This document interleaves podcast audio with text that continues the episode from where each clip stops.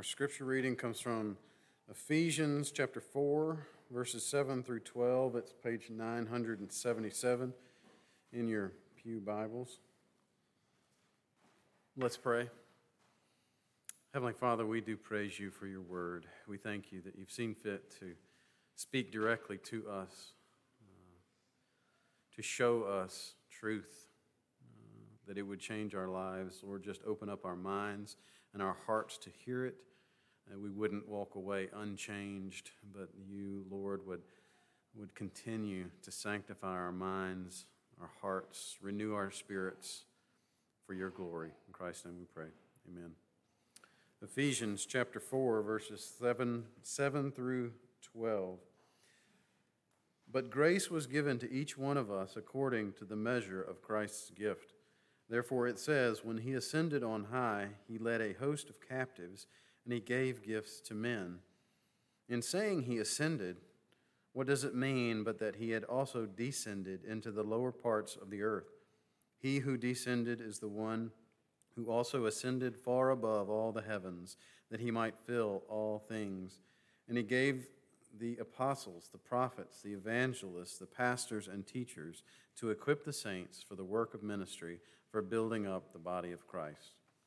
The word of God for the people of God.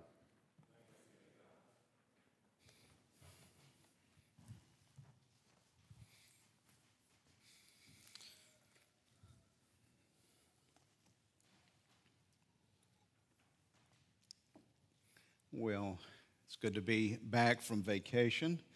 Um, I'm trying to get back into the mode of work, you know, so I'm, I'm trying to figure out what's going on. But what, one of the things that we did that I, I really enjoyed is uh, as a family, we were out to dinner and we started talking about different terms and kind of um, phrases of generations would use. And um, I, it was a wonderful opportunity to embarrass my children and for them to also use terms that I have no clue, but it made me think about how, you know, we have kind of different groups as we grow up, and those groups would be kind of identified. And so some of y'all will remember the alternative, you know, the kids who listen to The Cure and uh, were more interested in like art stuff and, and, um, and, you know, Nirvana and I don't have my glasses. I'm not seeing I, as much recognition, so I might be in a gap between some. Thank you, Steve.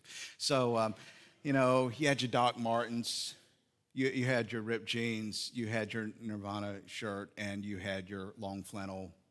Um, and I always thought it was kind of amusing and funny that we knew these were the alternative, these were the grunge, and yet you could easily tell because everyone was dressed exactly the same. It was just a different flannel pattern and maybe a different band shirt, but you marked yourself. Everyone looked the same. And I, th- I think any kind of group does that. Um, you know, the, the, the, the Izod shirt with the sweater around, and maybe some of y'all remember them. But any kind of group, there's usually something that identifies and marks. And there's the same kind of lingo, the same kind of words you would use, and, and there would be only acceptable bands, and, and there would be only, you know, there's certain things marking yourself to be part of this group. And that's, you know, just kind of human nature. You, you mark yourself with the tribe, and we could expect Paul to be giving us direction about how we mark ourselves through the lingo and through the way we dress and what we do as being part of a tribe of Christians. We've been talking about unity. We've been talking about what it means to be in Christ is that we share one baptism and we have one, um, one Lord, one faith, one baptism, one God and Father. It's all that we mark ourselves as being unified. There's one body that we're part of, and as we've been looking at him talking about this unity and that we're making every effort to maintain our unity, he now says, um, But grace was given to each one of us according to the measure of Christ's gift. And then he starts to talk about different roles in the church and that our object is to grow up in maturity and grow up to unity. In other words, as he's talking about this unity, what he's saying is this unity that we have in Christ, this unity we have in our baptism and our common faith, is expressed in a multitude of ways. We are not to be people who mark ourselves with kind of external markers that are um, kind of show us to be part of the church. We are those who live out the faith, and we do so in a myriad of forms. In other words, unity does not mean uniformity. We come to Christ from every tribe and tongue and nation, from every status, from every walk of life. And that doesn't mean we come and then we take on a certain style, that we come in and we, we start to look the same and talk the same and act the same. It means we continue to have our unique perspectives. We continue to have our unique gifts and talents, and we should look very different and act different and think very different and still be unified because we're unified in Christ. I think that it's a, it's a beautiful image that, uh, that we're always given of a chorus of every tribe and tongue and nation praising God. It's not a group that has become one nation, but it's every person on, you know, all the peoples of earth coming in with different um, outlooks and different gifts and different skills, and, and that we display ourselves and live out our calling as uniquely as God has made you. So, as he talks about unity, what we understand is that does not mean a uniformity. It means there's a myriad of gifts, and we all live these out. And we see this. We see this in our lives together. We see those who, I mean, there, there are certain people that uh, you know this would be somebody to kind of help calm something down. You know, other people that would kind of uh, be the person to kind of challenge something that need to be challenged. You know, there would be certain people that would be just great to host a party. There'd be others that you would, um, you know, it'd be an effort to invite them to your party. You know, there's just a, a, there's a wide variety. We all have different political views. We all have different giftings. We all have different things. And I, I have to tell you, one of the things I love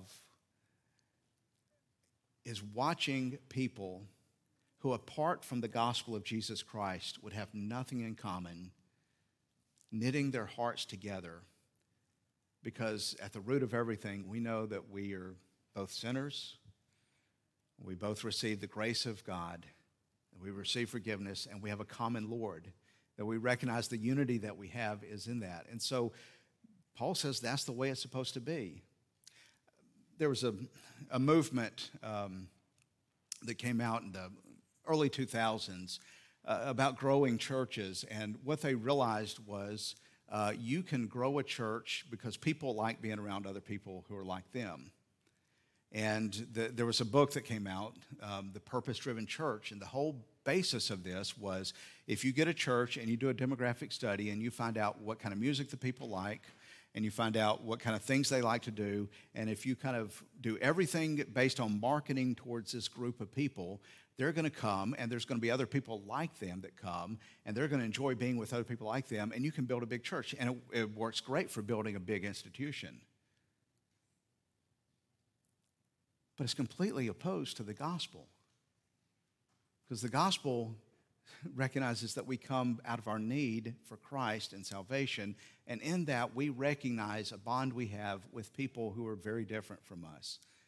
And so, a healthy church is a church that is like what Paul shows us, where we have a myriad of gifts, we have a diversity of, of, of, of people. And think, just you know, think about it for a moment of the great saints, the great ones that we, we lift up that we know that represent the faith Think about how different they are, how, how distinct. I mean, you know, um, just the, the, the things they do, and, you know, some are, are very good at missions, some are very good at, at um, um, explaining scripture, some are uh, really good at, at, at walking along people and, and helping what it means to follow Christ. Some are really good at uh, praying. Some are really good at, at just organizing and administrating. There's all sorts of gifts that we have. And that's what he wants us, even as we're talking about unity, is to recognize that God has given gifts. Jesus has given gifts to his church. but grace was given to each one of us according to the measure of Christ's gift. Therefore, it says, when he ascended on high, he led a host of captives and he gave gifts to men. So he talks about Christ descending. He dies, he suffers for us, but he rises triumphantly. He is resurrected, he ascends into heaven, he has conquered the grave, he is now the King of Kings.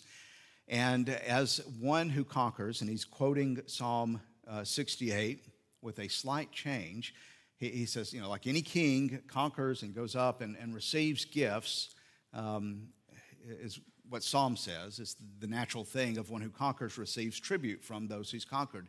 But this king is a different king. This king triumphs over others, and rather than receiving gifts, he gives gifts to men. He gives us gifts.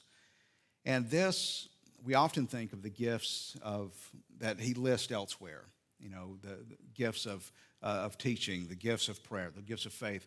But now he, he discusses different roles in the church. He's given the gifts, and so the gifts he's given, he's descended um, and given apostles and prophets, evangelists and shepherds and teachers. So, apostles were those who, like Paul, saw the risen Lord and were commissioned to go and tell others about the Jesus they saw and they knew. And so we, we have them going to other places, establishing churches as they write and tell the story of what they saw. So Paul is saying, I learned things from Jesus, I'm telling them to you. John writes his gospel, having been there and seen what takes place and being commissioned by Jesus. And so we no longer have apostles. We don't have those who walked with Jesus. We don't have true apostles. We have people who claim to be apostles. But apostles are those who saw Jesus and now they have died out. They've left us the scriptures so that we have their word. There were prophets before the establishment of Scripture, those who would go and explain and also speak on behalf of God. And we, we understand that that role now that has been fulfilled in Scripture, that we, we don't have that now. We do have evangelists, those who go where there is no church. They share the gospel, they, they, they build up and they proclaim the good news. And as well, this last one, shepherds and teachers. And the way that is is to be understood as one role. It's a, a pastor teacher, a shepherd teacher. Remember, back in Alabama, we had a, a pastor who declared his, office, his title as pastor teacher, and, that caused quite a stir, but it was biblical. Pastoring is done through teaching, teaching is also shepherding. And so these are the gifts God has given to his church. And I, I just want to point out, Bible says it, I am God's gift to you.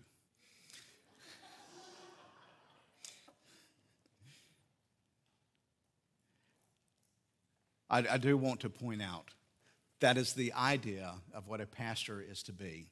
It's one who equips the saints for the work of ministry. I want you to hear that very clearly. The idea is that God has given positions in the church, but what is that position? It's to equip, it's to support, it's to get the people ready to do the work God has called them to do. And I want you to see as that is completely different than the way most of us have been trained to think about church. We tend to think about church as the professional, the pastor, the guy up front is the one who does ministry, and the rest of us support it. Maybe we give some money, maybe we volunteer to do things when, um, when the church program needs it. But real ministry is done by the missionaries and the pastors and the professionals that we send off to do things.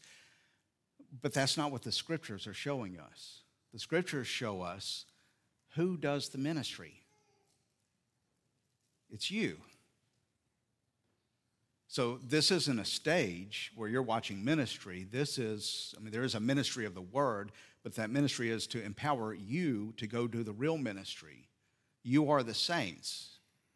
And, and the, the, this role is a support role to equip you. That means to give you that whole armor of God, we're going to talk later, to, to help you do the work God has called you to do because the work is done through the church, not by those who serve the church, by feeding the sheep and equipping the people. So the work of ministry is done by the saints.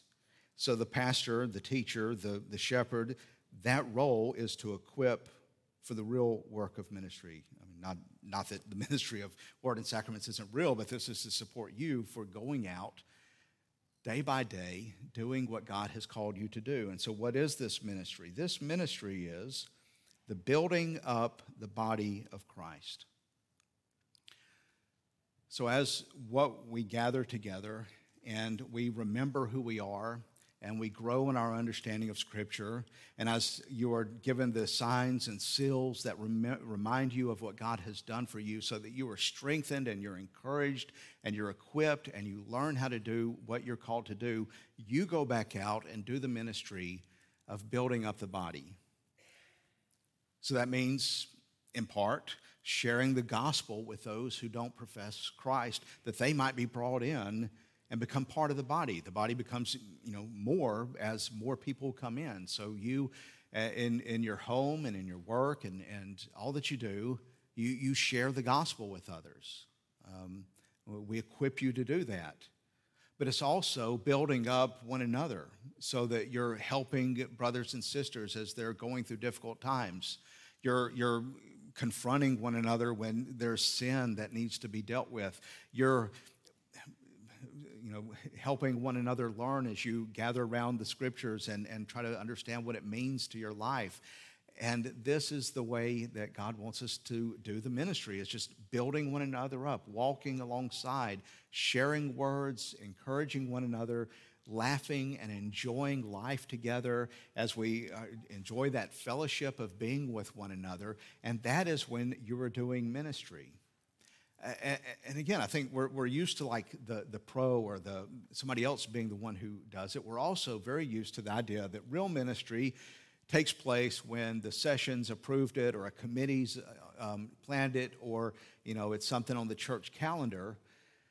But the way Paul is going to lay out Ephesians is he's going to talk about how we live in this new life, how we live as the saints who are doing ministry, and then he's going to show us how that is lived out as husband and wife, as parent and child, as co-workers, as different roles.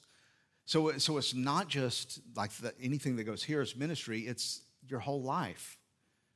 It's equipping, the, it's, it's building one another up as we gather together for worship, as we gather together for study, but it's also when you um, pray with your children, when you um, have those conversations about what it means to follow Christ, when you um, love your family well, when you forgive, when you endure the difficulties um, of being with family, as you go through these things, as, as you work.